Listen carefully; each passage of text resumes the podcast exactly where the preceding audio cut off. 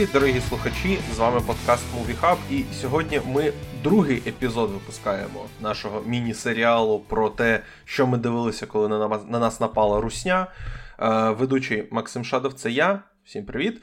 Е, сьогодні я розкажу, які старі фільми і нові серіали, а також старі серіали, я дивився взагалі під час цих чотирьох місяців. Е, я вже випустив перший епізод цієї серії, де я розповідав про нові фільми 2022 року, які я дивився. Сьогодні розповім про серіали старі фільми. Їх багато, тому не буду зволікати просто почну розповідати. Я почну з серіалів. Про серіали буду розповідати трохи в хаотичному порядку, не в тому порядку, як я їх дивився. Декілька тут буде серіалів в алфавітному порядку, деякі трохи з'їхали, бо у них немає офіційної української назви. Тож поїхали, почнемо з літери А, тобто Атланта. Атланта випустила свій третій сезон. Е, вони, е, здається, 4 роки. Чотири роки не було епізодів Атланти, бо другий сезон вийшов у 2018 році. Вони збиралися випустити третій у 2020 році, але цьому завадила пандемія. Е, вони збиралися випустити в 2021 році, але цьому завадила пандемія. Тому 2022 рік вони випускають третій сезон. Але теж четвертий планують теж в цьому році випустити це. Якщо хтось не знає, це е, серіал, який описаний на Вікіпедії, і я не можу його писати краще, ніж це. Це серіал е, у жанрі комедія, драма і сюрреалістичний гумор е, від е, творця Дональда Гловера, теж відомого під ім'ям Чайлдіш Гамбіно. Він тут і режисер, і сценаріст, і шоуранер, і е, виконувач однієї з трьох. Е, головних ролей. Е, також грають відомі, вже відомі актори, бо на момент створення серіалу вони не були такими знаними. Це е, Брайан Тайрі Генрі і Лакіт Стенфілд і Зазі Біц. Вони всі вже отримали ролі або десь у Марвел, або десь у просто у великих фільмах. Брайан Тайрі Генрі зіграв у Вічних, який був наприкінці минулого року. Зазі Біц зіграла у Дедпулі 2. Вона там грала Доміно, якщо пам'ятаєте. Дедпул 2 вже був стільки років тому, вже я не пам'ятаю цей фільм. Лакіт Стенфілд він просто грав у багато-багато, де він зараз знімається. Просто один з найкращих молодих акторів. Він, здається, якийсь дивний чувак в реальному житті, але він дуже талановитий актор. Трохи про те, про що цей серіал. Він на поверхні, він про е, Е, починаючого реп-виконавця Paper Boi, якого грає Брайан Тайрі Генрі, Дональд Гловер грає його кузена, який є його менеджером, і вони намагаються прорватися скрізь ем, реп-сцену Атланти. Третій сезон, здебільшого, мені навіть здається, що весь третій сезон. Дії основної частини серіалу перебігають у Європі, де Paper Boi поїхав у тур і його супроводжує якраз Дональд Гловер, його менеджер, і Лакіт Стенфілд грає його е, друга Даріуса.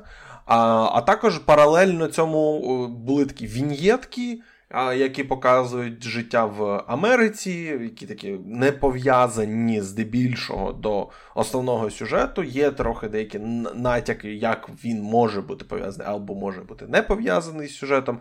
І ось третій сезон Атланти, напевно, мені з трьох сподобався найменше, тому що так, гумор був на місці, дивні речі були на місці, камео відомих акторів, і Ліам Нісон з'являвся, і Олександр Скар... Е, Ска... Скаршгорд як ми виявили, е, з'являвся у дуже забавних камео. Ем, але оці віньєтки, про які я казав, вони на початку, бо перша серія серіалу якраз була віньєткою такою. Е, вона була дуже ефективною, але вона здебільшого. Як ми йшли далі і далі і далі занурювалися у цей серіал, вони ставали більш-менш просто дратівливими, а здебільшого навіть я деякі серії навіть не додивився.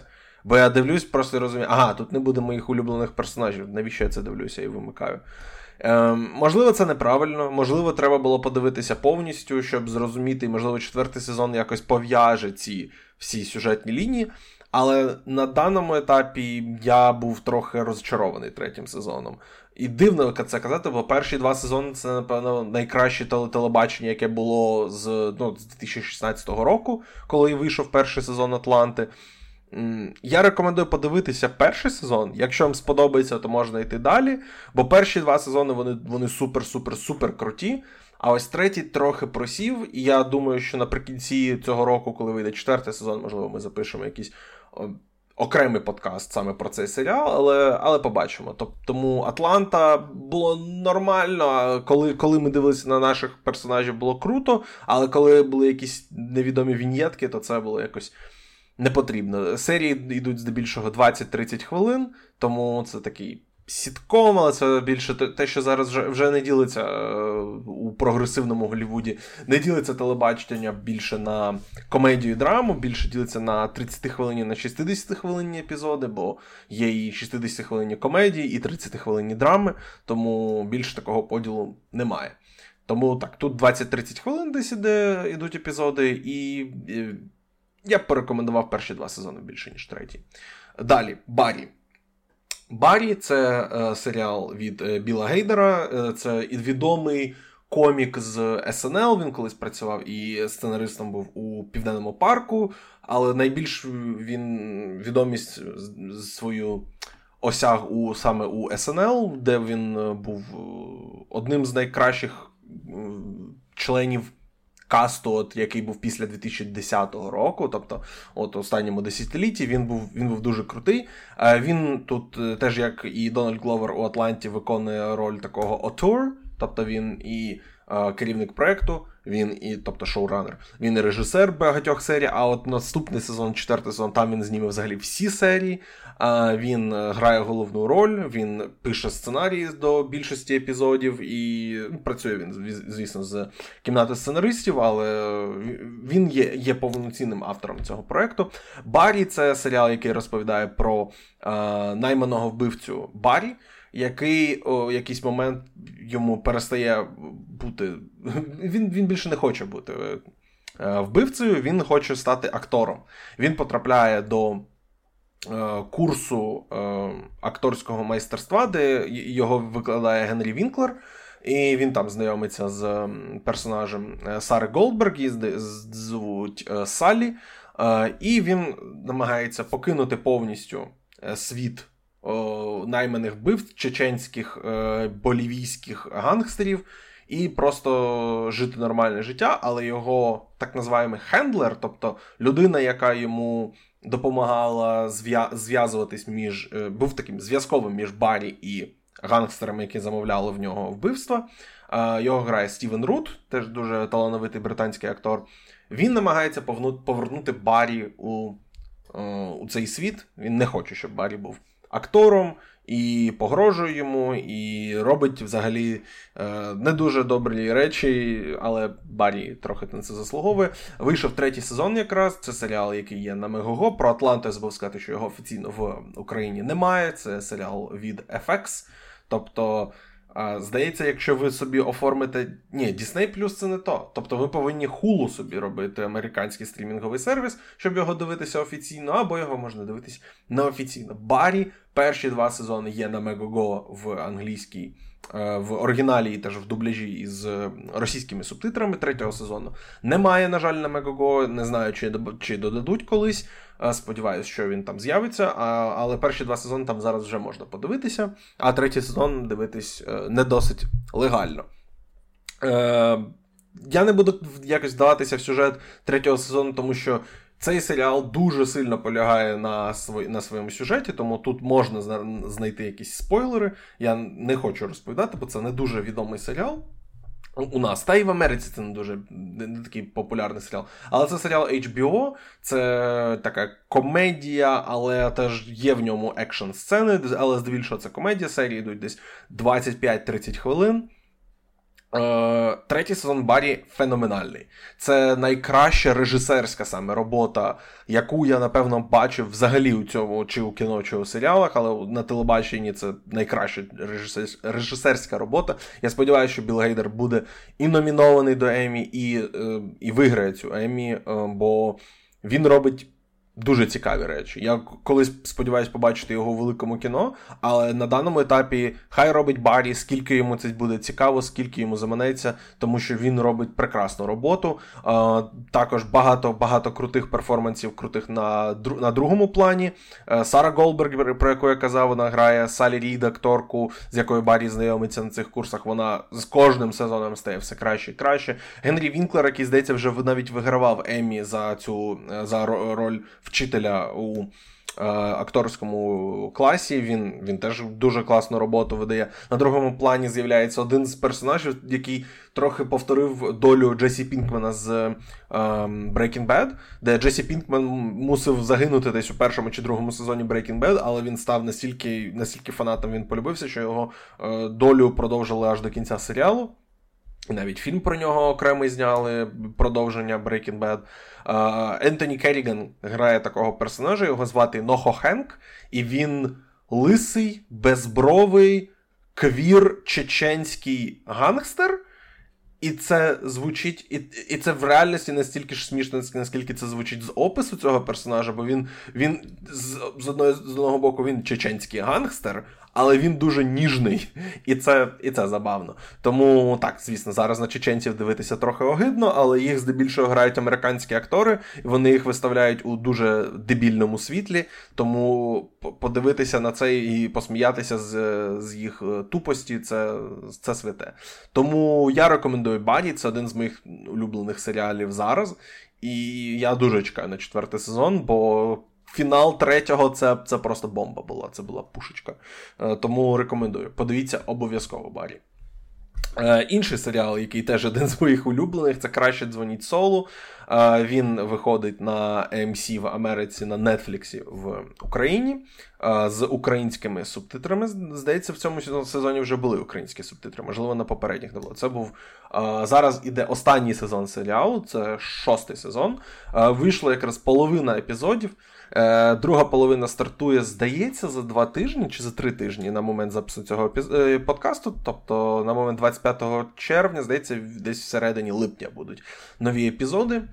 І і так, це це вже е, нова мода, просто щоб е, можна було один сезон серіалу висунути одразу на два сезони Еммі. Тобто, через те, що дедлайн Еммі це 31 травня.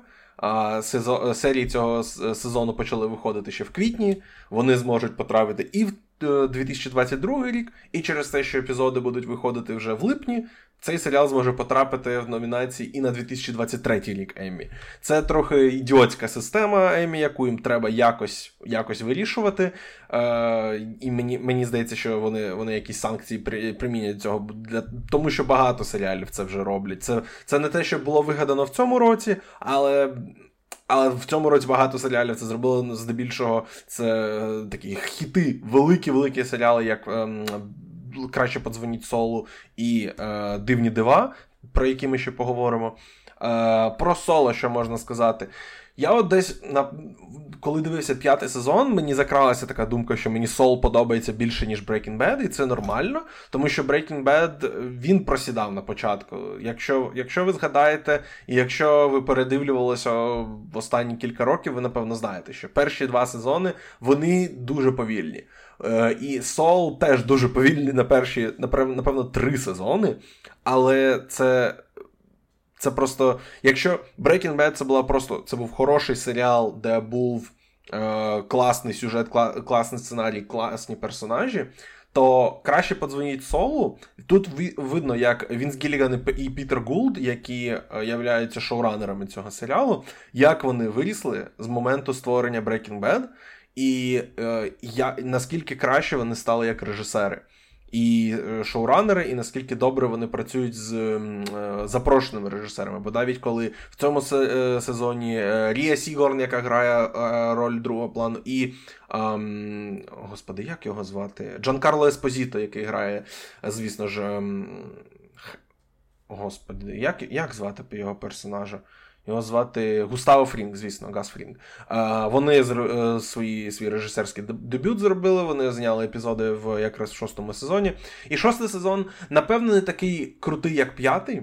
Напевно, не такий е, не знаю, вибуховий, але він дуже красивий. Це якщо от, от ви хочете подивитись класно знятий серіал, не обов'язково круто написаний серіал. Це про шостий сезон. Але це, це напевно, найкращий серіал от з 2000 кого року? 15-го він виходить. От Це один з двох найкращих серіалів, тому що десь от на рівні Атланти, це, це десь там. Це для мене я його більше люблю, ніж Атланту. І Боб Оденкерк це, напевно, один з моїх улюблених перформансів е, на телебаченні. Е, Джонатан Бенкс, Рія Сіхорн, про яку я розповідав, Патрік Фабіан, якому нарешті дали щось робити, бо він 5 сезонів нічого не робив в цьому серіалі. Він просто показував крутий рівень акторського майс... майстерства, але йому не давали можливості розкрити себе, і йому не давали цікаві сценарні. Е, речі, з якими можна працювати. Тут йому нарешті для нього зробили сюжет, для нього зробили е, цілу цілу лінію, яка е, е, має е, чітке завершення у цьому якраз півсезоні. І побачимо, я дуже чекаю другу половину, і напевно будуть, е, буде повноцінний подкаст по фіналу цього серіалу, тому що е, це така мону, монументальна така подія. Е, І я сподіваюся, що це не останній проект, який ми бачимо у, е, у цьому всесвіті Breaking Bad. Е, Пуститися берега він називається українською. Господи, окей, окей, будемо знати. Breaking Bad краще буду називати. Ні, це не Скаршгорд, який смішно називати. Ні, пуститися берега. Це, це звісно, кльовий вираз, але мені більше подобається Breaking Bad. Один серіал, про який я дуже коротенько розповім, це Crazy Delicious. У нього немає назви української, у нього немає навіть назви російської. Це е, міні-серіал, який е, є на Нетфліксі, в ньому всього 6 епізодів. Це кулінарний е, серіал, таке кулінарне змагання, типу майстер-шеф, але трохи вони перекрутили, докрутили формат. Е, формат в тому, що кухарі, які приходять, вони готують спочатку а, якусь страву з одного інгредієнту, тобто е, не, з одного інгредієнту, щоб підсвітити якийсь один інгредієнт, якщо щоб він був е, зіркою цього, цієї страви. Друге, Другий етап це вони готують. А вони беруть відоме, відому страву і муш, мусять її якось переосмислити. І третій етап це вони готують великий-великий, е, як це назвати? Пір, це на рус... російською називається, українською, не знаю, як це сказати. Підкажіть мені, будь ласка, в чаті патрони. Ем, е, Вони готують оце велике таке празднування, багато багато там страв входить в це, в цей один етап. І наприкінці судді це судять з відомих, напевно, тут двоє таких кухарів, які не дуже відомі серед суддів. Один є британський е, кухар Хестен Блюменталь, можливо, слышали, е, е, чули колись про нього. Його кулінарні книги, мені здається, з'являються у нас в книгарнях. Я б не сказав, що це дуже круте шоу. Воно нормальне, я його дивився зазвичай, коли їв снідав чи їв обід. Я б його не дуже прям рекомендував. Але якщо ви шукаєте собі щось таке ідіотське під е, якраз ем, сніданок, чи обід, чи вечерю, то вам, мені здається, може може це зайти. Але мені здається, навіть на Netflix є більш цікаві проекти. Я про один з цих розповім трохи пізніше. Е, мультсеріал Розчарування.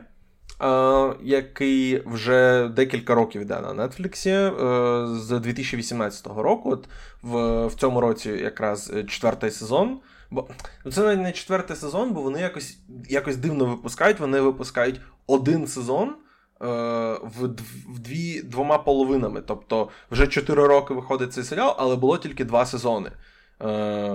Не знаю, чому вони так це вирішили називати не 4 сезони, а 2 сезони по 20 епізодів, де 10 епізодів на рік вони випускають. Ну, окей, це це їх вибір. От в цьому році закінчився другий серіал. Це серіал від Мета Грьонінга, напевно, знаєте його. Це він створив е, Мет Грьонінг створив Сімпсонів. Так, Сімпсонів Футураму. Це його ну, проект для Нетфлікса. Він, звісно ж, не такий крутий, як Сімпсон і Футурама, але тон вони зберігли. Це е, серіал відбувається у середньовіччя, де є е, магія, демони, ельфи, гноми і все це. І ми спостерігаємо за головною героїнею, е, яку звати принцеса Тіабіні або Бін просто її називають. Е, Вона така бухаюча, смішна, у неї вона виглядає трохи ідіотсько, по-ідіотськи, але це такий серіал, про який менше думаєш. Він е, краще про нього думаєш. Якось Я не можу інакше про нього сказати. Чим менше про нього думаєш, тим краще він е, тобі запам'ятовується, тому що якщо його якось розбирати, то, то він просто буде просідати. Він не такий смішний, в ньому не такі цікаві сюжетні лінії, але це щось, що можна собі включити на фоні. Я от е, почав дивитися це якраз коли почалась війна, я спав у метро. Я його так дивився, щоб якось взагалі забути про про те, що війна на дворі. А зараз я його дивився вже коли додивився цей сезон, коли вже ми були у. Е, під Києвом вже знімаємо квартиру. Я тут просто дивився, грав щось на телефоні, заліпав на Reddit е, або на планшеті, і от він йшов на телевізорі десь на фоні, і він був норм. Але про нього якось я навіть не пам'ятаю, чим не закінчився другий сезон. Тому якщо ви шукаєте собі щось таке, що можна просто на фон поставити, то от розчарування вам підійде. Він теж на Netflix йде, є українські субтитри, тому якщо щось таке е, шукаєте, то якраз мені здається підійде вам. Е, серіал, який набагато кращий, і який я ще не до, не встиг додивитися другий сезон, який вже вийшов повністю е, в цьому році. Якраз закінчився цей сезон на початку червня. Е, це серіал Хитрощі або Хакс. Він теж перший сезон був на Мегого, але другий сезон е, не виходить взагалі, немає е, субтитрів. Е, у другого, ну, другого сезону немає епізодів другого сезону на Мегого. Я сподіваюся, що, звісно, вони якось там з HBO зможуть домовитися безпосередньо і і з'явиться такий другий сезон на Мегого. Але ви можете, поки чекаєте, подивитись перший. Хакс або хитрощі розповідає про стендап-коміка Дебору Венс, яка е, вже трохи старіша, їй вже за 60, я не пам'ятаю скільки саме. І е, грає її Джин Смарт. Е, акторка, яка от була у Мейр з Істауну в минулому році, якщо пам'ятаєте, вона грала якраз мати героїні Кейт Вінслет. Вона там була в неї дуже одна забавна сцена, де вона грала в, фру... в фруктового ніндзю. І от цей серіал просто ця ота сцена просто помножена на 18, тому що 18 епізодів тут. Е, І вона трохи втрачає свою актуальність, і її агент е, підсовує її, можна так сказати. Е, Героїню е, Хане Ейнбрайд. Ейн Einbind, я не я не знаю, як прочитати це прізвище, дуже дуже дивне прізвище, яку звути Ава. Вона е, була сценаристкою власного серіалу, але вона щось там, я не пам'ятаю, вона в Твіттері щось написала і її кенсельнули, і її ніхто не хоче більше наймати на роботу. І вони, тобто, знаходять, що е, їй потрібен якийсь свіжий матеріал, більш такий молодіжний або більш просто новий підхід до власного почуття гумору, а цій аві просто потрібна робота, і вони так знаходять одна одну і допомагають е, прорватися у світі комедії. Це е, дуже люблю цей серіал. Я якось не буду ставити на його на якийсь там п'єдестал, але це дуже-дуже класна комедія. Якщо шукаєте собі якийсь е, сітком подивитися, це ідеально підійде. Другий сезон він так. От зараз я подивився три серії. Е, Ну, місцями місцями він е, трохи гірший, місцями трохи краще, але я дуже. Е, Дуже добре час проводжу з цим серіалом. Е, В третьому епізоді другого сезону якраз є є просто муа, жарт про Філадельфію 76ers. І мені, як фанату Бостона Celtics, було дуже приємно чути цей жарт. І взагалі, от мені ще 5 серій залишилось у другому сезоні. Е, Рекомендую. Дуже рекомендую подивитися цей серіал, звернути на нього увагу, якщо колись не чули, ніколи не чули про нього. А, Два серіали Marvel вже вийшли в цьому році. Один е, вже повністю закінчився, другий вийшла е, половина. Е, спочатку розкажу про місячного рицаря або е, місячного лицаря, перепрошую. А це серіал, е, е, як я сказав, Марвел, він виходить на Disney+, тобто його немає офіційно в Україні. Е, головні ролі тут виконують Оскар Айзек і Ітан Гоук. Вони грають. Цей серіал дуже тупий. Оскар Айзек грає двох персонажів один з них є місячним лицарем, тобто, як це сказати, аватаром Бога місяця Хонсу, і він вбиває злочинців. А Ітан Гоук грає попереднього аватара цього злочинця, цього цього бога. Він є злочинцем, і він хоче ем, повернути до життя богиню Тоут. Як як звати цю богиню смерті єгипетську. І і, і оце сюжет серіалу. Бо мені мені продавали місячного лицаря як Марвеловського Бетмена. Ну, це не Бетмен взагалі, навіть близько не Бетмен. А, Ні за якістю, ні за типаж, типажем персонажа. Це скоріш більше, я не знаю, навіть на дволикого, можливо, схоже. Але я не можу сказати, що це добрий серіал. Я не дуже багато з нього пам'ятаю. Е, Я наскільки знаю, фанатам він теж не дуже зайшов. І от тут ми справді дійшли вже до до позначки, е, де ми маємо запитати, нафіга нам потрібні ці серіали Марвел. Тому що, так, вони, звісно, були хітовими, але з кожним новим, от вони дійшли до піку на Локі, а далі з кожним наступним вони втрачали, втрачали, втрачали у, серед глядачів, е, у кількості глядачів, які дивляться цей, цей серіал. Тому я я не дуже розумію, і кількість серіалів Марвел не буде зменшуватись. У нас ще е, жінка Халк е, влітку буде. Тому не не, не розраховуйте, що серіалів стане менше, але от напевно треба було подивитися Ванда Віжн перед виходом е, нового Доктора Стренджа. І більше нічого. Я не сказав би, що хоча б один з цих серіалів має хоч якийсь вплив на те, що відбувається зараз у кіновселені. Так, Локі мені дуже сподобався. Локі це, напевно, мій улюблений серіал Марвел. Я ще поговорю про Міс Марвел. Ем, але от лун... Е, місячний лицар це момент, коли я собі поставив питання, чи треба дивитися ці серіали. Бо ми ще поговоримо трохи пізніше, не в цьому подкасті, але буде окремий подкаст про Обівана Кенобі, де я собі задав питання, навіщо нам потрібні взагалі серіали про зоряні війни, але це е, окрема тема. Тому місячний лицар рекомендую пропустити. Я навіть не знаю, коли Оскар Айзек може з'явитися у великому кіно, і чи з'явиться він взагалі. Можливо, вони просто приберуть його, коли е, трохи розгребуть реакції фанатів, реакції е, критиків. І, можливо, зрозуміють, що і Оскар Айзек і не, немає більше бажання поверна, повертатися у цю кіновселенну, і ми якось забудемо про нього. Тому на даному етапі точно, точно не треба цей серіал дивитися, але, можливо, пізніше він набуде які, якоїсь релевантності. А от Міс Марвел це ситуація кардинально кардинально інша.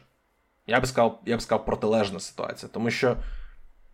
Міс Марвел це серіал, де я собі відповів: ось для чого нам потрібні серіали Марвел. Тому що в кіно такий фільм запускати було б, напевно, ризиковано. І судячи з кількості людей, які подивилися саме серіал, це. Це, напевно, правильно, е, що вони все-таки вирішили це спочатку серіалом протестувати. Тому що так, Міс Марвел з'явиться у фільмі Марвели, який вийде у 2023 році, там, де вона буде разом з Капітаном Марвел. Але Міс Марвел саме в кіновселенні е, кіновсесвіті Марвел, це е, дівчина Камала Хан. Е, вона вона сама народилася в Америці, але вона уродженка, вона має пакистанські корні, і, коріння, і батьки саме родом з Пакистану. І вона дуже любить Керол Денверс, тобто Капітан Марвел. І вона хоче бути як саме Керол Денверс, і вона знаходить за допомогою стародавнього артефакту, який має якусь приналежність до її родини. Вона знаходить в собі е, супергеройські сили. Е, Я я обожнюю цей серіал. Перша серія це один з найкращих взагалі пілотів е, цього року, який я бачив. Це точно один з найкращих пілотів серіалу Марвел, бо жоден серіал мене не взагалі не перехитнув з навіщо я це дивлюся, до вау, це, це супер. Цей серіал дуже яскравий, він дуже такий. Він показує культуру, яку, про яку я дуже мало знаю, і дуже рідко ми бачимо її в кіно, якщо ми не дивимося фільми саме з того ем, з того регіону, якщо ми дивимося тільки американське або наше українське кіно, або європейське кіно. Ми рідко бачимо тут пакистанську культуру, чим вона відрізняється від, наприклад, індійської культури, і як взагалі мусульмани відрізняються від нас, і чим вони схожі на нас. Це дуже цікавий серіал е, з цього точку, з цієї точки зору, але теж він дуже цікаво знятий, бо він показує такі буденні речі, як е, переписку смс-ками, він показує в дуже цікавий візуал, в дуже новому візуальному контексті. Тому Міс Марвел це один з тих серіалів, який я, я не можу це повірити, але я я дійсно рекомендую його подивитися. Навіть якщо ви не знайомі з кіновселеною Марвел, він не дуже з нею пов'язаний. Так він буде вам казати якісь слова, які пов'язані з кіновселеною Марвел, але ви знаєте, хто такий Халк, навіть якщо ви не дивилися жодного серіалу і фільму Марвел. Міс Марвел це це мені здається проект, який може сподобатись людям, яким не подобається Марвел. Мені здається, що шоста серія, тобто фінал, всього шість буде серій, три серії на даний момент вийшло. Е, шоста серія буде дуже поганою, тому що Марвел не вміє закінчувати свої серіали, крім Локі. Але на даний момент Міс Марвел це мій топ-2 серіалів Марвел після Локі. Це бездоганно.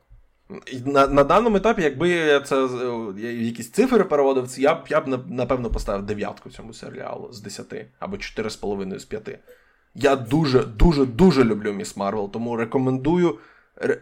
Просто не можу не можу більше порекомендувати цей серіал. Трохи в інший бік е, повернемо. Е, ще один документальний серіал. Це не про їжу, це про природу. Він називається Our Great National Parks, або наші великі національні парки, або наші круті національні парки. Е, я звернув увагу, ну, мені здається, як і всі люди, які звернули увагу на цей серіал, вони звернули на нього увагу через Барака Обаму, який профінансував створення цього серіалу і який озвучив цей серіал. Е, І от що я вам можу сказати, коли коли всі були на нервах, дивитися на дику природу під дуже такий дуже красивий, заспокоюючий голос Барака Обами, як би ви не ставилися до нього і до його політики, в нього дуже красивий голос, його дуже приємно слухати. Е, забагато не буду розповідати, тому що ну, це документальний серіал, який показує національні парки і показує, як як там себе поводять тварини. І під озвучку Барака Обами серії йдуть десь коло години. Він є на Нетфліксі, в нього є українські е, субтитри. Я рекомендую подивитись, це дуже-дуже е, заспокоюючий серіал. А, Тому більш більш навіть нічого додати про нього не можу. Е, вийшов фінальний сезон Озарка в цьому році. Теж на Нетфліксі. Е, серіал, який іде вже теж багато років, здається, 2016-17 він почався. Теж розділили цей сезон на дві частини. Е, це я я, я не розумію навіщо, але але розділили. Хай буде. Е, І добре, що він закінчився. Я навіть не буду вдаватися в деталі. Озрак це здебільшого копія. Е, Як там було Breaking Bad, як називав, назвали мені. мені... Я я вже забув. Breaking Bad. Це дуже серіал схожий за тоном і за сетапом на Breaking Bad, але він дуже швидко е, він не виправдовує час витрачений на нього, бо він е, циклічний. Дуже один сезон схожий на другий. Я навіть я не можу їх якось розділити. Третій сезон був трохи унікальний, тому що там був Том Пелфрі, який грав е, брата героїні Лори Ліні, яка тут грає одну з двох головних ролей. Том Пелфрі, який потім з'являвся у Манку Девіда Фінчера. Він. От, Оце було круто. Оце було щось новеньке. Але його персонажа немає в четвертому сезоні, і сезон не такий цікавий. Тому е, я не рекомендую е, взагалі його дивитися, якщо ви ще не починали. А якщо ви вже почали, я не рекомендую додивлюватися. Якщо ви ще подивились перші три сезони, не додивились четвертий. Ну, напевно, додивіться, але мені здається, що ви просто можете прочитати, чим закінчується, і і, і так само у вас ви не будете витрачати на нього. Скільки в четвертому сезоні було епізодів? 14 епізодів, і вони здебільшого всі йдуть більше години.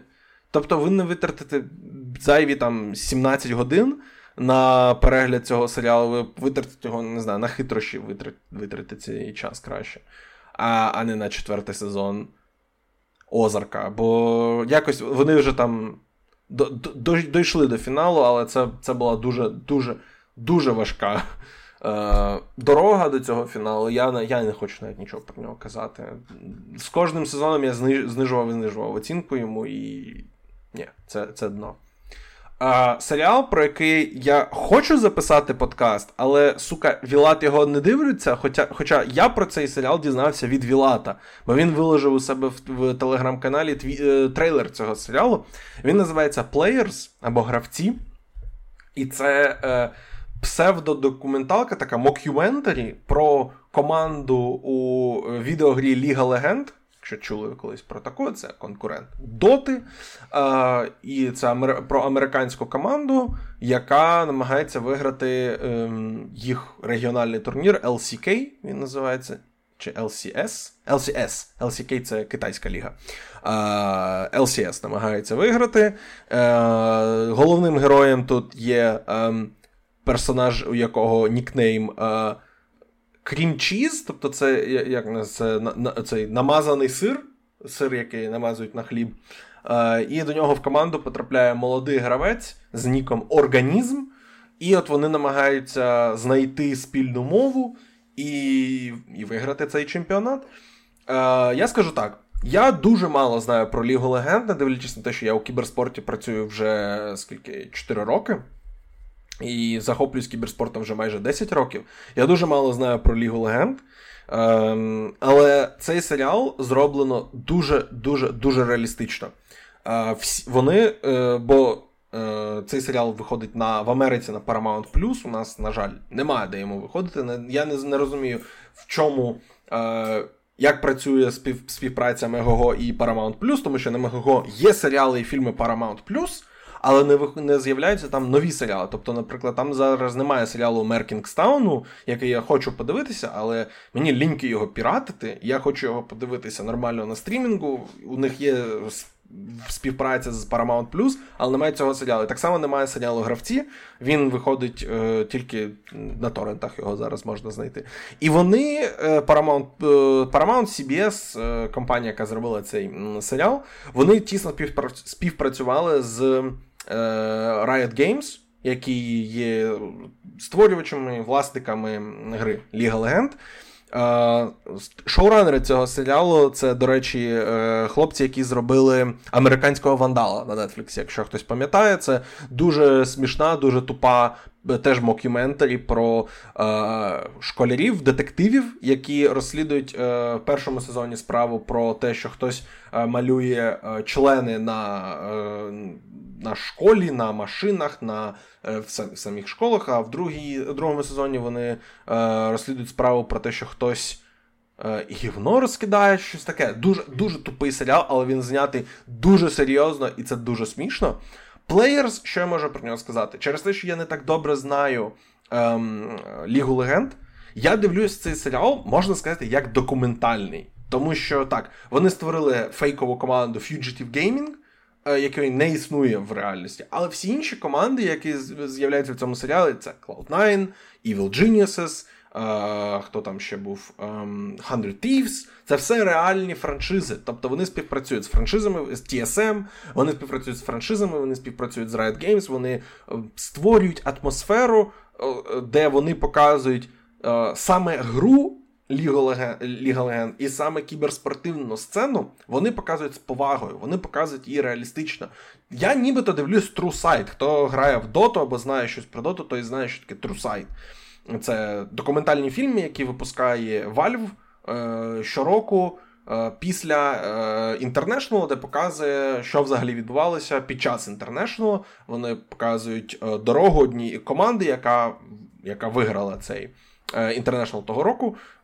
І вона от робить документальний фільм про них і про суперників, з якими вони грали у фіналі.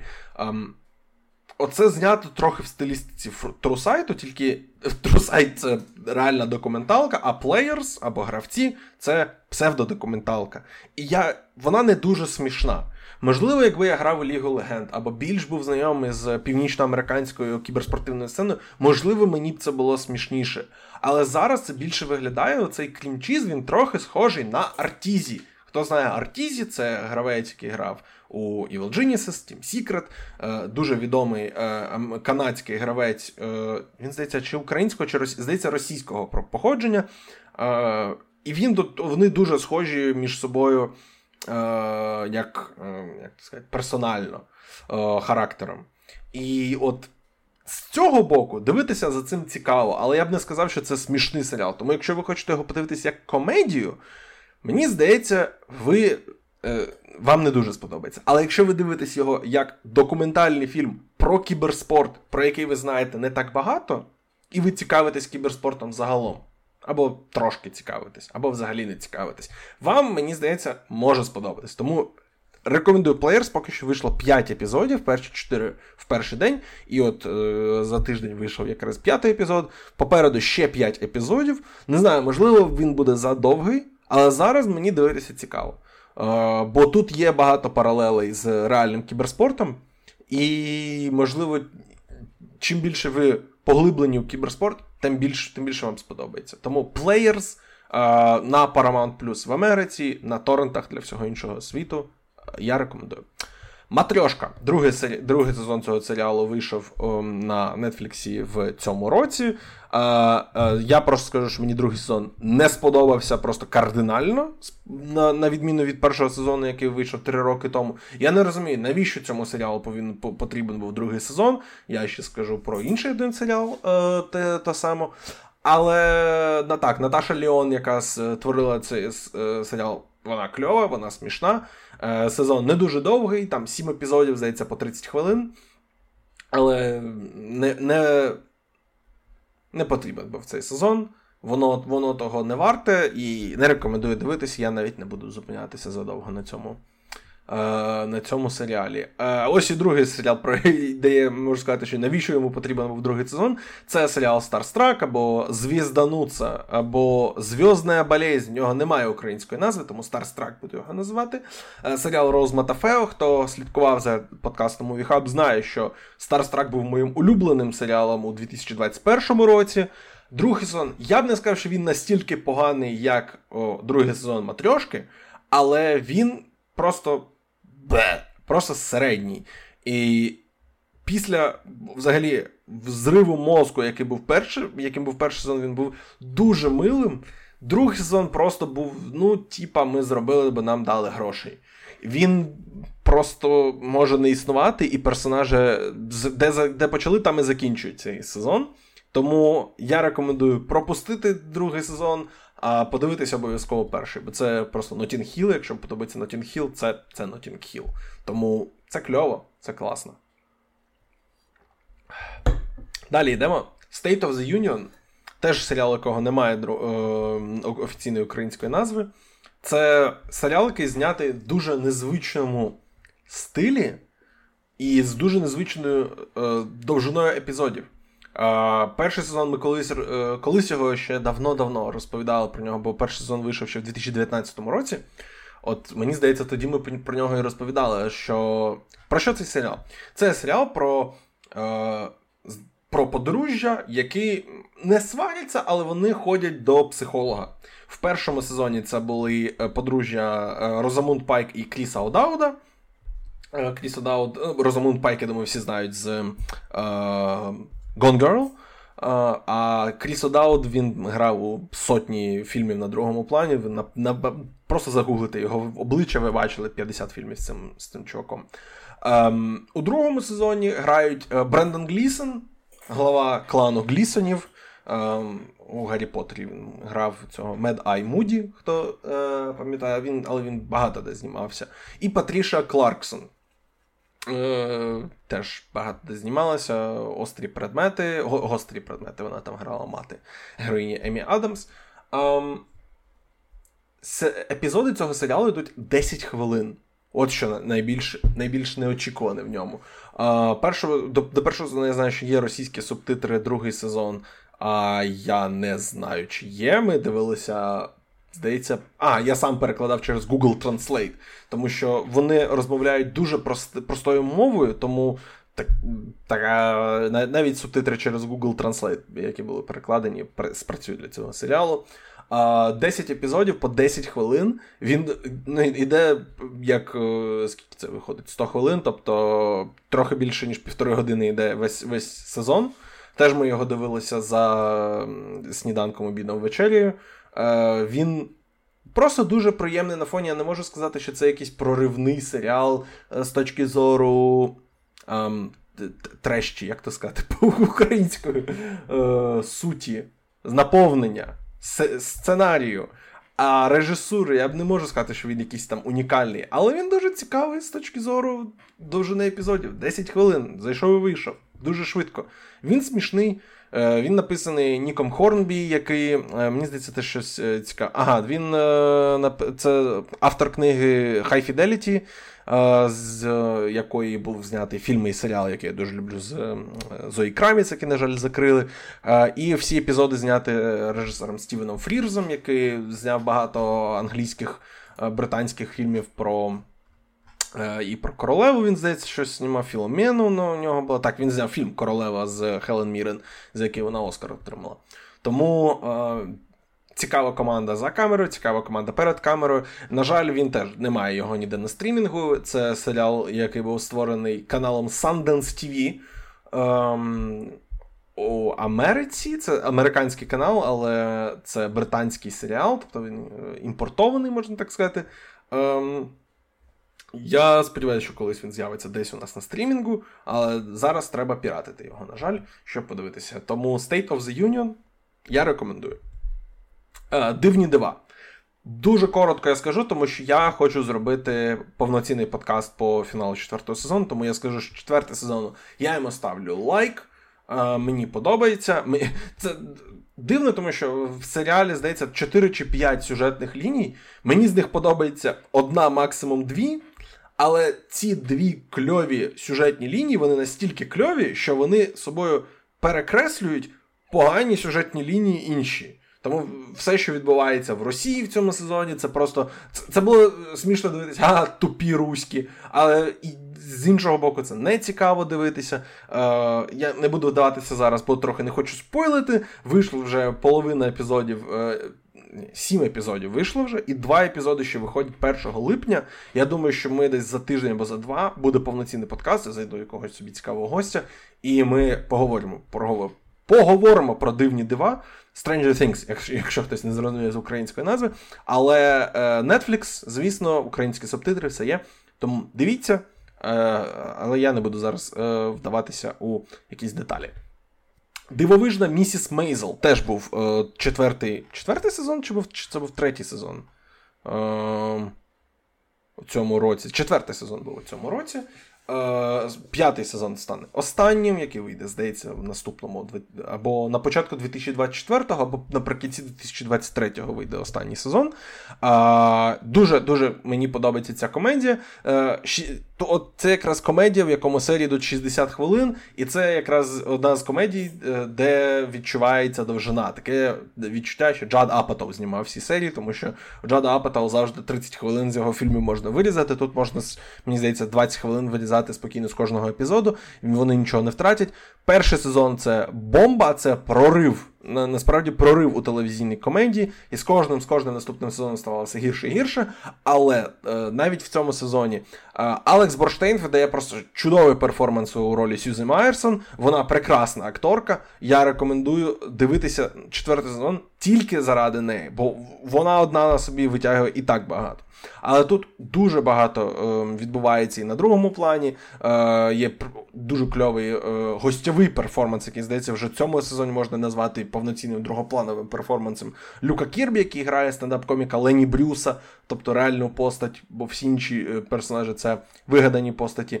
Е, Рейчел Бростаген. Вона талановита акторка, але щось їй треба придумати якийсь більш цікавий матеріал, бо щось вона в своєму серіалі, особливо в четвертому сезоні, вона трохи загубилася. Я рекомендую дивитися Місіс Мейзел. Це серіал виходить на Amazon Prime. Є в нього російські субтитри. Українських, здається, немає. Треба попросити, щоб Джеф Безос заплатив і зробили українські субтитри. Джефрі Бейзос. Джефрі Бейзос. Дивовижна місіс Мейзел. Рекомендую. А, Серіал, про який не впевнений, що я зроблю якийсь особливий окремий подкаст, але це ну, один з найкращих серіалів цього року. Він називається Старик або Old Man. Це шпіонський серіал, шпигунський серіал від Джонатана Стайнберга і Роберта Лівіна. Якщо знаєте, вони створили серіал Чорні паруса, який йшов. От закінчився він, здається, два роки тому. Це про піратів серіал. Він. Ті люди, які його дивилися, він їм дуже подобався. Я його не дивився, тому я про них про них нічого не знаю. Грають а, тут головні ролі Джеф Бріджес і Джон Літгоу. Джеф Бріджес це легенда кіно, навіть не треба. Це це чувак, це Біг Лебовський.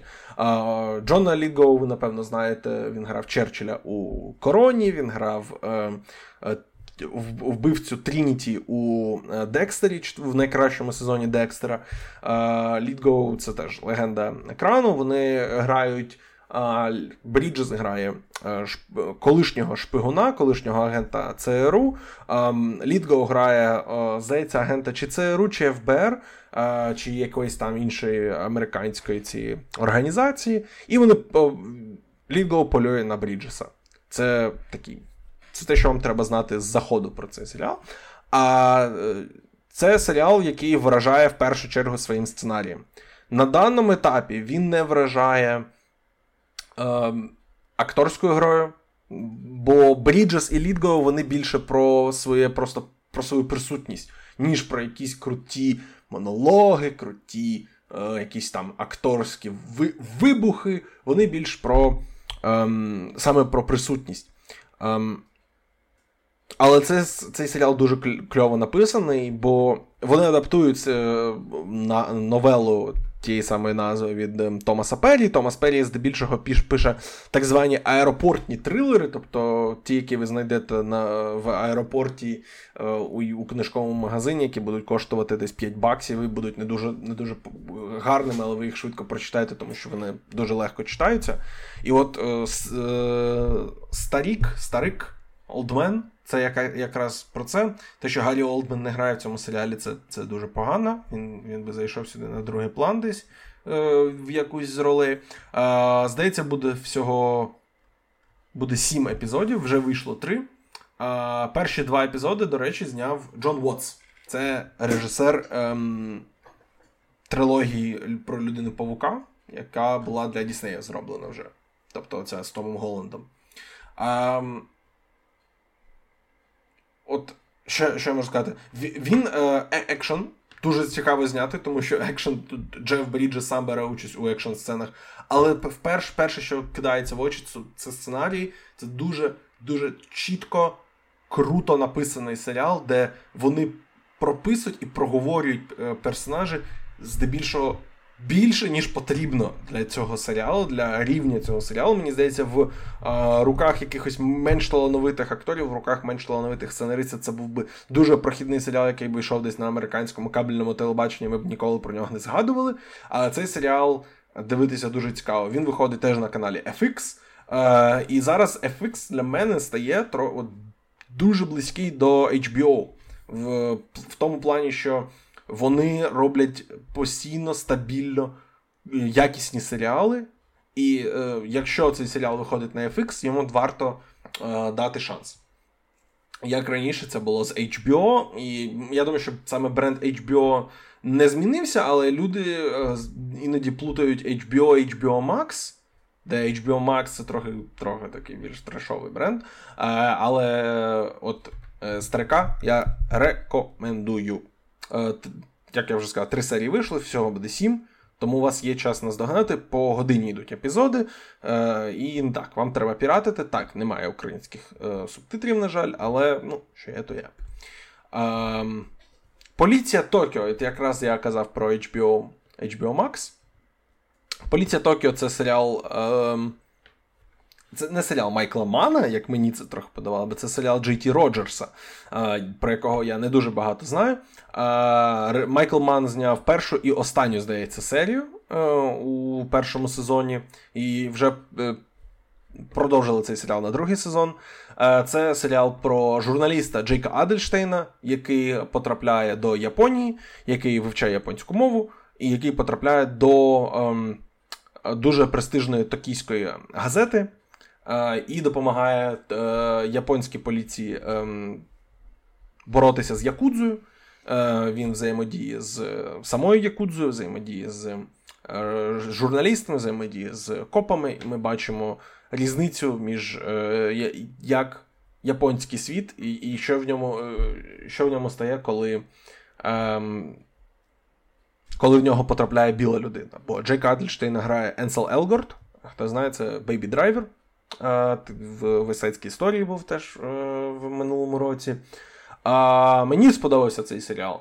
Він трохи десь він так на 7,5 з 10.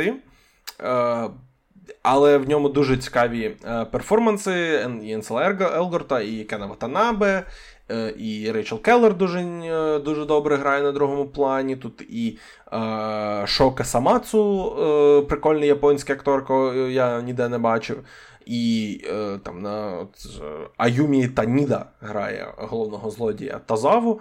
Е, це Якщо ви любите японську стилістику, але ви не хочете дивитися японські серіали, японські фільми, а хочете подивитися білу версію японських серіалів і, і фільмів, це от я рекомендую. Це якраз те, що те, що вам сподобається, те, що вам потрібно. Е, Якось більше додати нічого і не хочеться. Я не думаю, що цього серіалу буде багато номінацій на Еммі саме у провідних категоріях.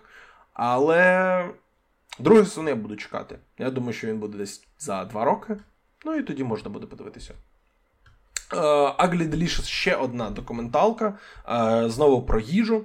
Uh, в Ugly Delicious кухар Дейв Ченг подорожує світом і розповідає не тільки про те, е, про смачну їжу, про те, яку ми знаємо, і яку ми їмо завжди. Наприклад, перший епізод називається Піца, другий такос, третій е, домашня, ем, домашня кулінарія, четвертий про креветок і е, рачків, і так далі. і так далі.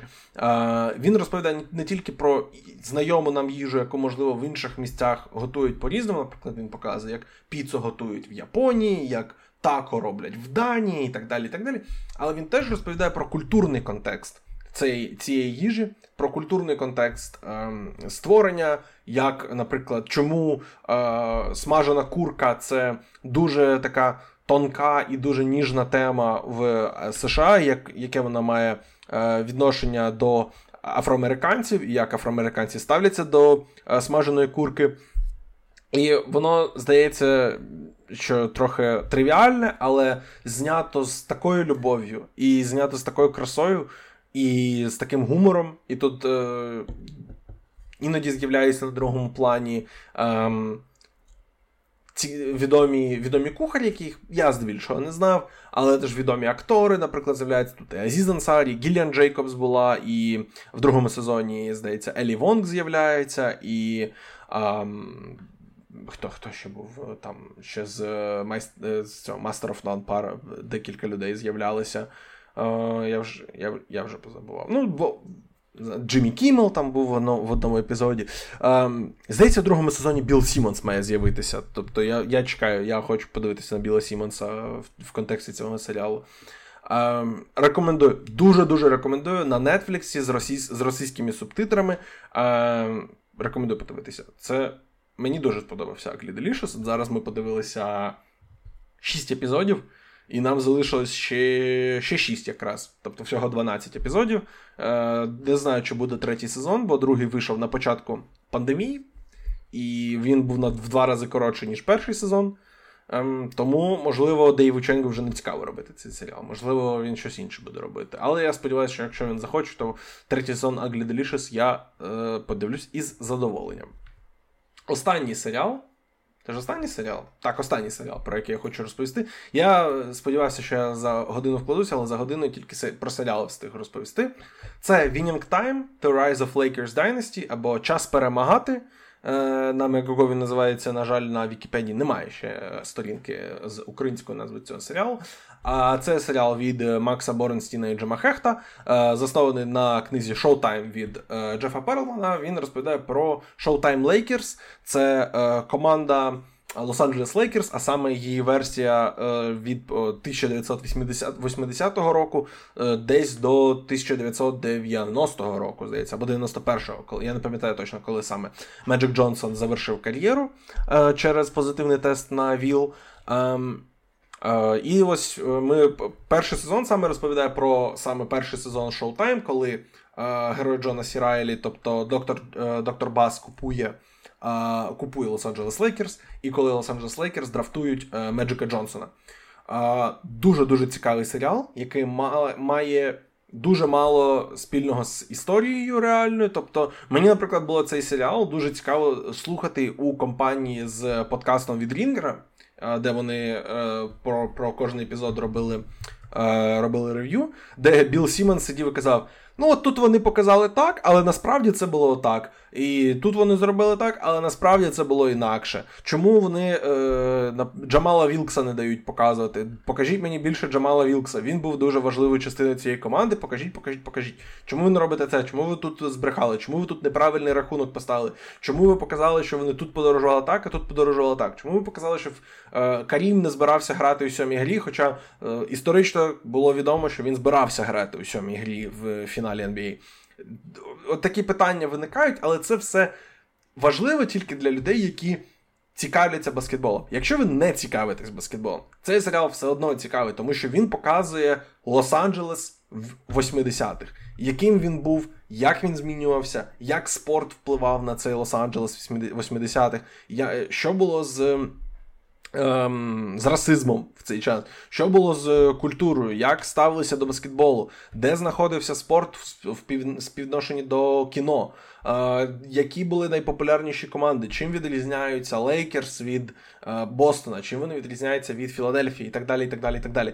Ем, і у центрі цього дві два дуже дуже потужних перформанса в головній ролі. Це доктор Джері Бас, якого грає, як я вже сказав, Джон Сі Райлі, дуже відомий, дуже талановитий актор. І дебютант Квінсі Айзея грає Меджика Джонсона. І от Квінсі Айзеї дали дуже-дуже дуже складне завдання зіграти одного з найвідоміших, одного з ну, десяти найкращих баскетболістів, дивлячись, де ви його ставите у своєму рейт, своєму рейтингу, дуже харизматичного баскетболіста. І дуже таку велику постать, як і треба було її показати не тільки з того, що вона так, ця постать дуже велика, але теж з, з того плану, що це дуже-дуже харизматична людина.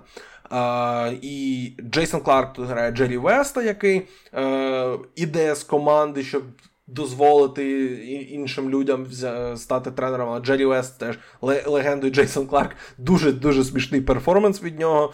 Е, І багато критики е, цей серіал схопив якраз через те, як вони показали Джері Веста.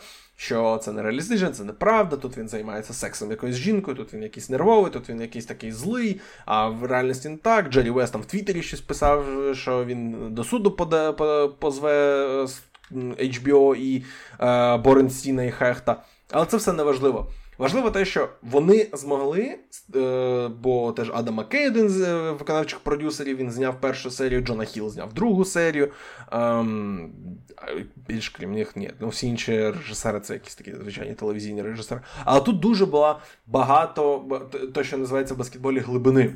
Дуже багато відомих акторів прийшли зіграти досить малі ролі. Тут, наприклад, а, так, Едрін Броуді грає Пета Райлі, але його, наприклад, його дружину грає Гіліан Джейкобс, яку я вже згадував. Гіліан Джейкобс ну, досить відома акторка. Вона у неї 3-4 сцени у всьому сезоні. Тобто вона прийшла, щоб просто. Засвітитися в серіалі HBO, і теж напевно, коли Пет Райлі у цій команді е, візьме більш вагому роль, скоріш за все, і в неї буде більш вагома роль. Джуліана Ніколсон, яка видала один з найкращих телевізійних перформансів е, в минулому році у Мейрзестауну. Тут вона грає дружину е, дружину героя Трейсі Ленса Джека Маккіні. і вона просто грає звичайну дружину, яку ми бачили 900 раз. Е, чому вона в цьому серіалі? Ну тому що це велик, великопрофільний серіал, і їй, напевно, було цікаво попрацювати із Маккеєм, із Джона Хілом, і взагалі з командою HBO. І знову ж таки засвітитися у серіалі HBO. Тож я навіть не згадав ще про Трейсі Леца, Джейсона Сігела. Е, тут одна з речей, яку я дуже люблю в кіно, яку я вперше побачив у фільмі Straight Outta Compton, де Ice Cube грав його син Ошея Джексон молодший. Ем, тут Девон Ніксон грає Норма Ніксона, тобто син. Реального баскетболіста Норма Ніксона його грає. Я дуже-дуже це люблю. Е, І теж на ролі третього, четвертого, п'ятого плану тут теж Роб Морган, із відомий телевізійний актор. Тут грає стар е, батька е, Меджика Джонсона. Салі Філд грає мати е, доктора Баса. Вони не. Це не такі ролі, які вимагають таких крутих акторів. Але через те, що вони захотіли, вони тут з'являються, наприклад, Майкл Чікліс, дуже відомий актор, який грав у серіалі Щит. Він тут грає Реда Аурбаха. Тобто, у Реда Аурбаха ну, в нього одна крута сцена, і в нього всього в серіалі, напевно, 5 сцен. Е, І от дивитися на це, як. Е, я цей серіал можу порівняти з грою всіх зірок у NBA. Так, напевно, дивитися це не найкраща гра в баскетбол, яку ви побачите. Але ви бачите такий набір зірок, який взаємодіє між собою, який взаємодіє з е, телеглядачами, який вз... Е, показує цю реальну історію. Ви бачите справжніх людей у інтерпретації цих акторів, у інтерпретації цих сценаристів, шоуранерів. Е, я хочу виділити е, два перформанси, про які. Напевно, не будуть говорити багато, але вони мені дуже сильно запам'яталися. По-перше, це Соломон Х'юз, він грає тут Каріма Абдула Джабара. Хто не знає Каріма Абдула Джабара, це, напевно, третій найкращий баскетболіст всіх часів, або четвертий, залежно від рейтингу, як ви його складаєте, де ви його ставите. Але Карім це це, це легенда баскетболу, це Джордан до Джордана. Ем, він був е, вигравав титул MVP найкращого гравця ліги неодноразово. Він був чемпіоном НБА неодноразово. Він е, був він до сих пір є видатною політичною фігурою. Він веде свою колонку, він пише комікси. він... Пише культурний, е, культурну критику, е, він е, багато про політику висловлює. Він змінив ім'я, він народився як Лу Алсіндер, але прийняв у віці студентства. Мусульманство і змінив ім'я і став Карімом Абдулом Джабаром. І він гігант. І Соломон, Соломонові Х'юзу дали дуже дуже складну роботою зіграти таку легенду, таку постачка, при цьому дуже тиха людина. І він справився, мені здається, просто на десятку. Я був би дуже радий побачити його серед номінантів на Емі, тому що мені здається, що цей серіал збере багато номінацій на Емі. Ем, було б круто. І е, другий перформанс, про який я хотів би поговорити, це Габі Хофман. Ні, не Габі Хофман. Габі Хофман грає, грає Клер Ротман. Я шукаю, де ж вона є, ця акторка ім'я, бо вона не дуже дуже відома. Е, О, Хедлі Робінсон. Хедлі Робінсон грає Джинні Бас. Е, Джинні Бас е, це теперішня е, президент-власниця Лос-Анджелес Лейкерс. Вона дочка доктора Джері Баса, якого грає Джон Сі Райлі. І теж. Її її роль у цьому серіалі трохи збільшили, тому що в реальності вона, наскільки я знаю, вона до Лейкерс у цей час не мала ще жодного відношення, але їй теж дали дуже непросту задачу, і вона з нею справилася прекрасно.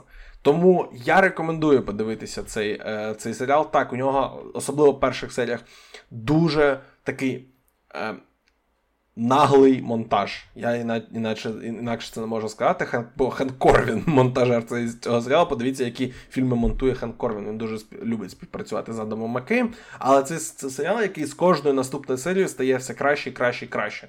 Тому Winning Time, особливо для е, патронів спортхаба, якщо ви це слухаєте і ви ще не подивились Winning Time, ви собі відмовляєте у велик, великому задоволенні. Він є на Мегого, здається, всі серії на Мегого. У перших двох серій є російські субтитри, далі їх немає. А, Тому, якщо ви дивитесь в дубляжі, ви можете спокійно дивитися на Мегого. Якщо ви дивитесь в оригіналі, то перші дві серії на Мегого подивитесь, далі можете скачувати. А, Рекомендую Рекомендую, дуже сильно рекомендую цей серіал. Е, один з моїх улюблених в цьому році. І це все, це всі серіали. Так, Обівана. Я дивився, про нього ми запишемо окремий подкаст. Не знаю, ще коли він вийде, але скоро буде. А, Про фільми теж зараз розповім. Я, Тепер треба вже у півтори години мені вкластися. Сподіваюся, що мені це вдасться зробити. А, Старі фільми, не фільми 2022 року, які я які я дивився а, під час війни. А, Почну з тих фільмів, які я дивився, от от тільки-тільки почалась війна. Ми в березні, якщо хтось слухав останній подкаст російською мовою, я там розповідав, де ми пересувалися. От ми були у Хмельницькій області, і там нарешті ми трохи змогли видихнути, трохи змогли відпочити. І от я почав дивитися просто фільми, які е, приносять мені хороший настрій. Е, по-перше, це фільми Річарда Лінклейтера, це його е, дилогія, яка. Е, неофіціальною ідеологією являється. Це е, фільм Dazed and Confused і його сіквел кожному своє. Е, Dazed and Confused це легендарний фільм про школярів, які просто хочуть потусити, відриватися і ем, проводити круто час, слухати великий рок з 70-х ем, і просто кайфувати. Це один з моїх улюблених фільмів всіх часів. У нього не такий о, легендарний каст, і, можливо, це через те я його люблю. Так, тут на другому плані з'являються відомі люди, які пізніше стануть відомі. По-перше, це Біндос, Бен Аффлек. Він тут грає такого дебіла, і я обожнюю, коли Бен Аффлек грає дебілів. Е, Адам Голдберг, Ентоні Реп, е, люди, які потім засвіт... Е, засвітилися у відомих фільмах, в тому числі і в порятунку рядового Райана. Ентоні Реп грав у Стартреку Discovery, останній, який був на Нетфліксі. Меттю МакКонахі це його одна з перших ролей. Кол Хаузер це актор, який дуже дуже любить його брати у свої фільми Деймон і Афлек. Ем, Міла Йововіч, в неї тут дуже маленька роль. Паркер Поузі, але теж в неї дуже маленька роль. А, Тут навіть Рене Зелвегер де з'являється. Я не пам'ятаю навіть Рене Зелвегер, наскільки в неї маленька роль цьому фільмі. І, можливо, через те, що я не знаю людей, просто які які тут грають, я не слідкував за ними, і вони не стали кінозірками. Здебільшого, деякі навіть взагалі не не стали відомими акторами. Е, це через це я і люблю цей фільм. І якщо ви ніколи не дивилися його, я я рекомендую. Він просто обожнюю. Він завжди мені приносить гарний настрій. І якщо ви почуваєте себе погано, під кайфами в смітєні Days and Confused рекомендація. Кожному своє це такий такий духовний сіквел цього фільму, який я на початку він мені сподобався, потім я його полюбив. Тепер це я теж можу сказати, що один з моїх улюблених фільмів, і я не можу подивитися uh, Days and Confused, не подивившись кожному своє. Так, між ними різниця здається, скільки? 93-й, 2016, тобто 23 роки між цими двома фільмами. Але вони дуже між собою пов'язані. Так, у, у цьому фільмі у кожному своє трохи більш відомий каст, тому що е, ну, і брали більш відомих людей, але вони і стали більш відомими після цього фільму. Наприклад, Блейк Дженнер грав у деяких е, інших фільмах. Він грав у майже 17 з. Ем, Хейлі Стайнфелд. Е, Зої Дойч, яка, взагалі, мені здається, що вона варто, щоб вона стала кінозіркою. Глен Пауел, який я сподіваюся, що стане кінозіркою. Він був у Top Gun Maverick. Я дуже хочу подивитися, як як він там справився зі своєю ролью. А, Тайлер Гоглін, е, який грав Макрейнольдза, він потім грав Супермена на CW. А, Ваятт Рассел, який е, став. Е, він у Марвелі він грає US Agent, він грав у Капітані Америці. Ні, Falcon Вілтон Сокіл і ем, Зимовий солдат. А кожному своє це той самий тон, той самий е, взагалі е, захід на цей серіал, на цей фільм. Тобто, це, е, але тут коледж. Тобто коледж, люди хочуть тусити, люди хочуть бухати, і люди хочуть грати в бейсбол. Це те, що любить Річард Лінклейтер, і це те, що люблять герої цього фільму. Я не можу не дивитися ці фільми у комбінації, тому і це теж обожнюю, обожнюю, обожнюю кожному своє. Рекомендую. А, Фільм, який неочікувано для мене став комфортною їжею, але зараз е, він теж набув іншого контексту, тому що фільм Марсіанін розповідає про планету, де немає русні, А там, де немає русні, там кльово. Навіть якщо ти один і навколо тебе тільки картопля і гівно твоїх друзів. А, Я думаю, що всі дивились марсіаніна, хто хотів, а хто не хотів, то вже прийняв рішення його не дивитися, тому я не буду якось критикою займатися марсіаніна. Я обожнюю це кіно. Це це тупо казати, що марсіанін це мій улюблений фільм Рідлі Скотта, але напевно це мій улюблений фільм Рідлі Скотта. Так я обожнюю чужого, але я дивився його один раз. Ем, е, Марсіаніна я дивився, напевно, разів п'ять вже. Дуже-дуже люблю цей фільм. Теж для мене він став комфортною їжею. Єдина критика, яка у мене до нього є, це те, що він іде 2.20, він спокійно може йти 2.05. Є там спокійно можна підрізати 15 хвилин. Але я не буду скаржитись, що фільм, який мені дуже-дуже дуже дуже дуже подобається, задовгий. Тому це нормально. Марсіанін для мене став справжньою справді комфортною їжею. А ще на Марсі немає русні. Рок Хвиля це фільм, який і для мене став комфортною їжею, як виявилося, для Даші моєї став теж комфортною їжею, бо оці перші три три фільми, я їх дивився ці фільми майже майже підряд, там по два фільми в день. Е, І от до цього фільму вона навіть приєдналася і подивилася його зі мною. Е, Рок Хвиля це не дуже відомий фільм. Це один з трьох режисерських проєктів Річарда Кертіса, який легендарний е, британський режисер і е, телесценарист. Він зняв ем, Love Actually. Він зняв з Доннелом Глісоном і Рейчел Макадамс романтичну комедію. Господи, як вона називається, ця романтична комедія? Там, де чувак в шафу залізає і в часі подорожує. Я не пам'ятаю. Любов скрізь час. Даш, як називається цей фільм? Даш. Як називається той фільм з Домнелом Глісоном, там, де він в шафу залізає і в часі подорожує? Ти не пам'ятаєш? Ти ти розумієш, про який фільм я кажу? Ну, ми дивилися з тобою, там він рудий, у нього Рейчел Макадамс, і що він він в часі подорожує. Єзу. Я не пам'ятаю, як як цей фільм називається, але коротше, ви ви зрозуміли, про що я кажу. А... Рубі Спаркс. Ні, це не Рубі Спаркс. Рубі Спаркс це там, де чувак вигадує собі дівчину. Це Рубі Спаркс. Ми про Рубі Спаркс, до речі, подкаст записали. Він, Я його колись викладу, коли Патреоном знову буду займатися, бо він записаний російською мовою. Це не Рубі Спаркс. Погугли. Дональд Глісон, актора звати. Я розповідаю тут людям про фільми. Добре, рок хвиля. Бо на англійській The Boat That Rocked. Е, розповідає про, здається, це 60-ті, так, 60-ті, коли у Британії дуже популярними були е, піратські радіостанції. Е, дуже крутий каст, е, де якраз розповідає про одну з таких е, піратських радіостанцій, яка працює у Британії, тобто її можна піймати на радіоприймачі в Британії, яка була дуже як то аптай, такою дуже серйозною. Вони вважалися, що слухати таку музику це дурний тон, слухати там Бітлз і, і подібного там Девіда Боуї. Що тут ще у нас на Beach Boys, The Who.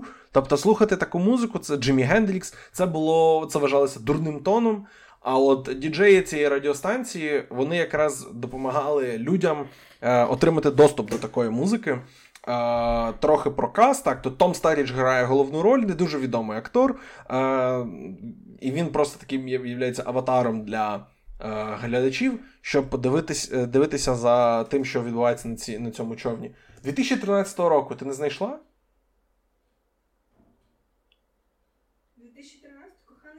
О, так. Бойфренди з будущого на русскому, на російському називається, я ще ненавиджу цю назву. Коха... Коханий з майбутнього. Е... Окей. Ось, це мій улюблений фільм Кертіса, напевно. Ні, ну, Love Actually, напевно, я люблю більше. Тобто Рок Хвиля це мій, напевно, найменш улюблений фільм серед фільмів Кертіса, але він дуже-дуже дуже приємний для перегляду. Тобто я хотів каст е, перерахувати, які діджеї тут працюють. Е, Філіп Сеймур Гофман. Таме, the pepper? How's the pepper, Таме? Обожнюю Гофмана. Повернися, будь ласка. Біл Най, він грає а, керівника цієї радіостанції, Нік Фрост, Ріс Іванс, а, Ріс Дарбі, а, Кріс Одаут, про якого я вже сьогодні згадував. Інші Ема Томпсон з'являється в дуже маленькій ролі, Дженні Лі Джон з'являється в маленькій ролі, Кеннет Брана грає. Ем, Е, політика, який намагається закрити ці піратські радіостанції, і цей фільм це як послухати просто кльову музику 60-х, але ця музика ще супроводжується тим, що люди тобі розповідають, яка ця музика кльова. І ще е, сексу багато в цьому фільмі. І я, і Філіп Сеймур Гофман. Тому я рекомендую цей фільм. Фільм, про який я скажу дуже мало, це ідеальний голос, який я теж думав, що він а, буде е, моєю комфортною їжею. Я вимкнув його через 25 хвилин, бо я крінжував просто нереально. Це фільм про а, акапельні групи, які я дуже любив о, дивитися, у, коли я був молодшим, десь років 10 тому, напевно. Мені дуже подобалася а, ця трилогія, але я перший фільм навіть не зміг додивитися. Бо ну просто просто дуже крінжовий він. Тому ідеальний голос, якщо ви любите це кіно, спробуйте його передивитись, бо він, бо він поганий. Але якщо ви не любите цей фільм, то навіть не витрачайте на нього час, забудьте, що я про нього вам розповів. Фільм, про який ми, напевно, повинні були розповісти, коли з Вілатом і Сашою Прошутою записували е, подкаст про найкращі спортивні фільми. Е, Це фільм Їх власна ліга або The League, A League of Their Own. А це фільм Пенні Маршал про 1990 року, про те, е, як е, під час Другої світової війни, е, щоб якось розважати публіку і заробляти гроші. Власники бейсбольних команд вирішили створити жіночу бейсбольну лігу до якої взяли тренером Тома Хенкса, який грає тут одну з головних ролей, не можу сказати. Він, хоч і перший на е, у списку головних ролей зазначений, але він з'являється, по-перше, до 20-й або 25-й хвилині фільму. Е, Тому не можу сказати, що він головний герой. А, Але теж у цій.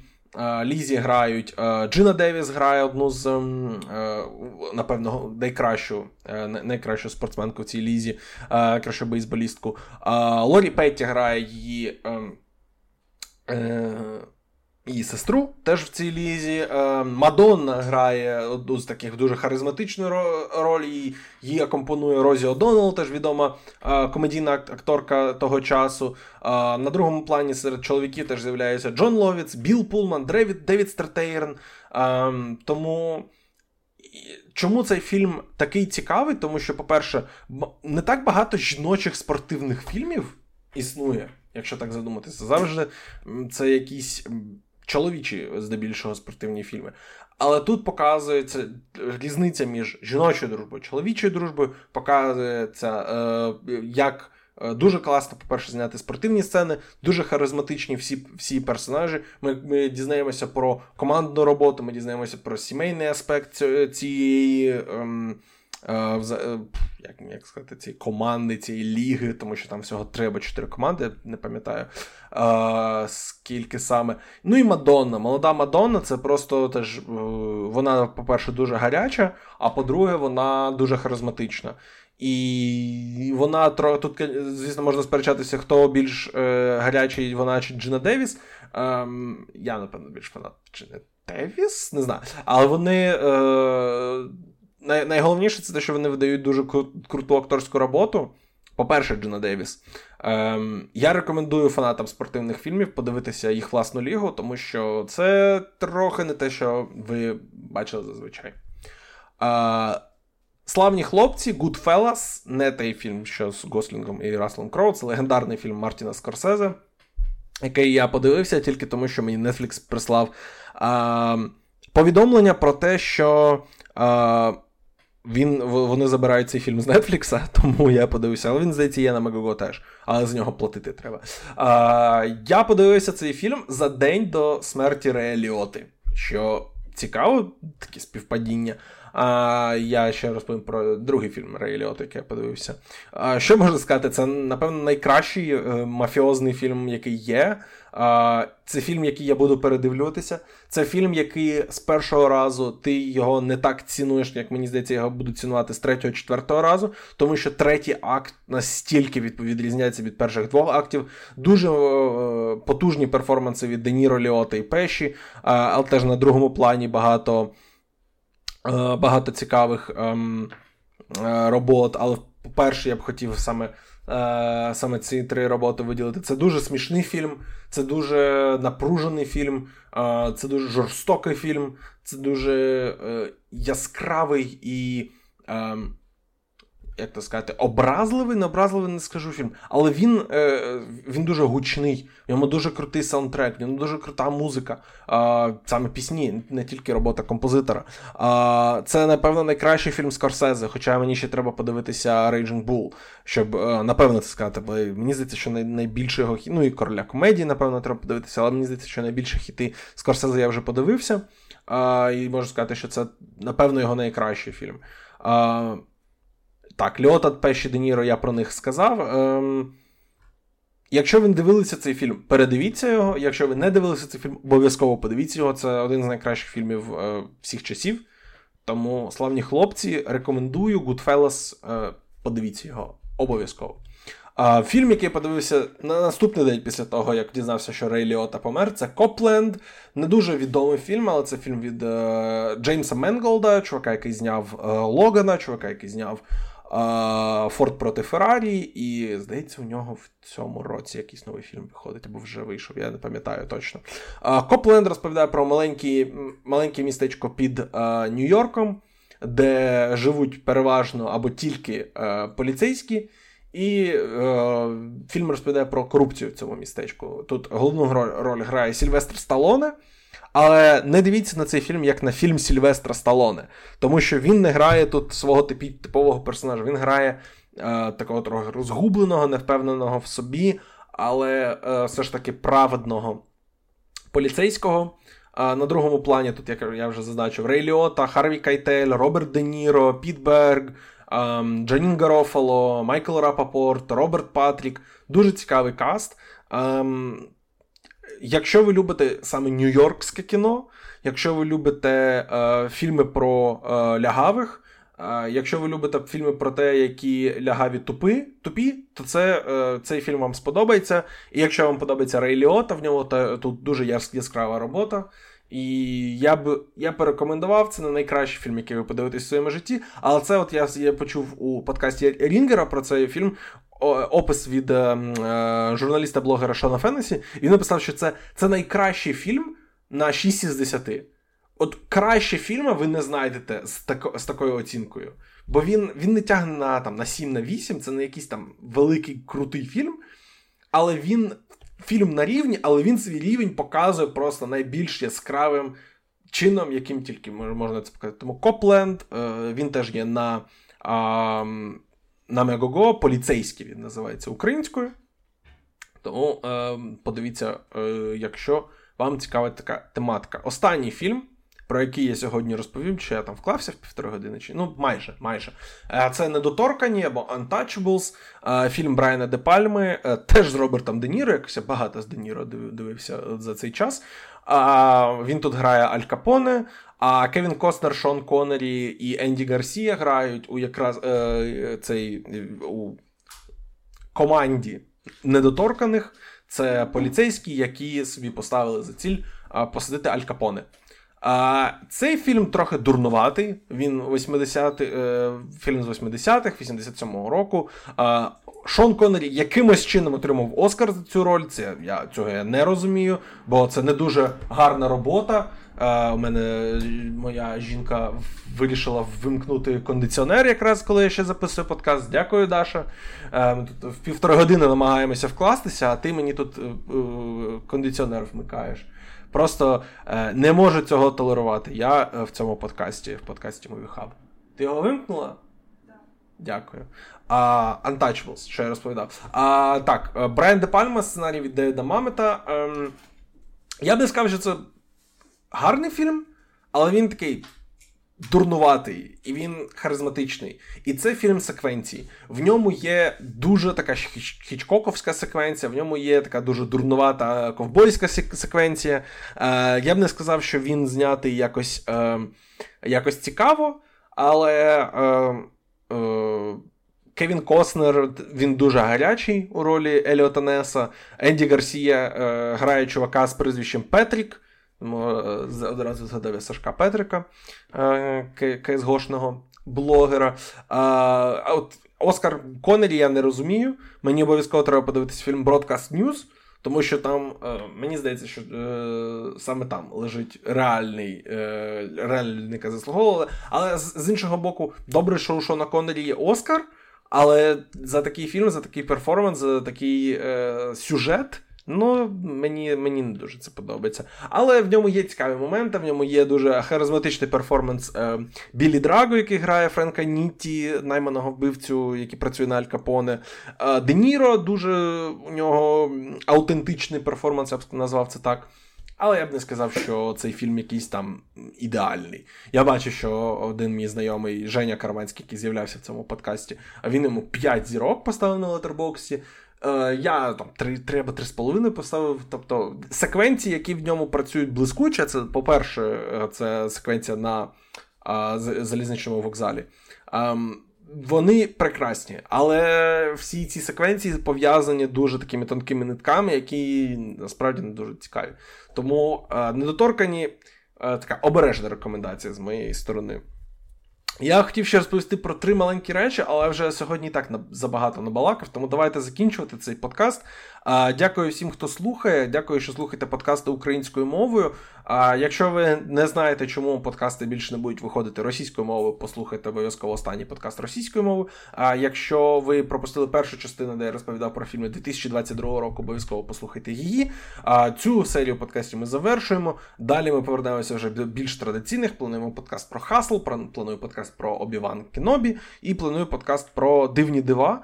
А, Дуже хотів би записати про Елвіса, але, на жаль, немає його в Україні в оригіналі. На на даному етапі, можливо, пізніше зроблять сеанси в оригіналі, але наразі не можу подивитися цей фільм. А, Тому а, нічого е, про нього теж сказати не можу. Можливо, коли він вже вийде на стрімінгу, якийсь там коротенько я щось скажу. А, Чекаємо Греймена з Гослінгом і Крісом Евансом. І ось. Це все. Дякую, що слухали цей подкаст. І е, обов'язково підтримуйте е, наших е, ЗСУ. Е, Силка посилання на Patreon, е, де ви зможете якраз підтримати, або на карту е, Олексія Борисовського, який переказує всі ці всі ваші пожертвування нашій армії. Ви можете знайти в описі цього подкасту. Дякую, що слухали. Слава Україні! Слава ЗСУ!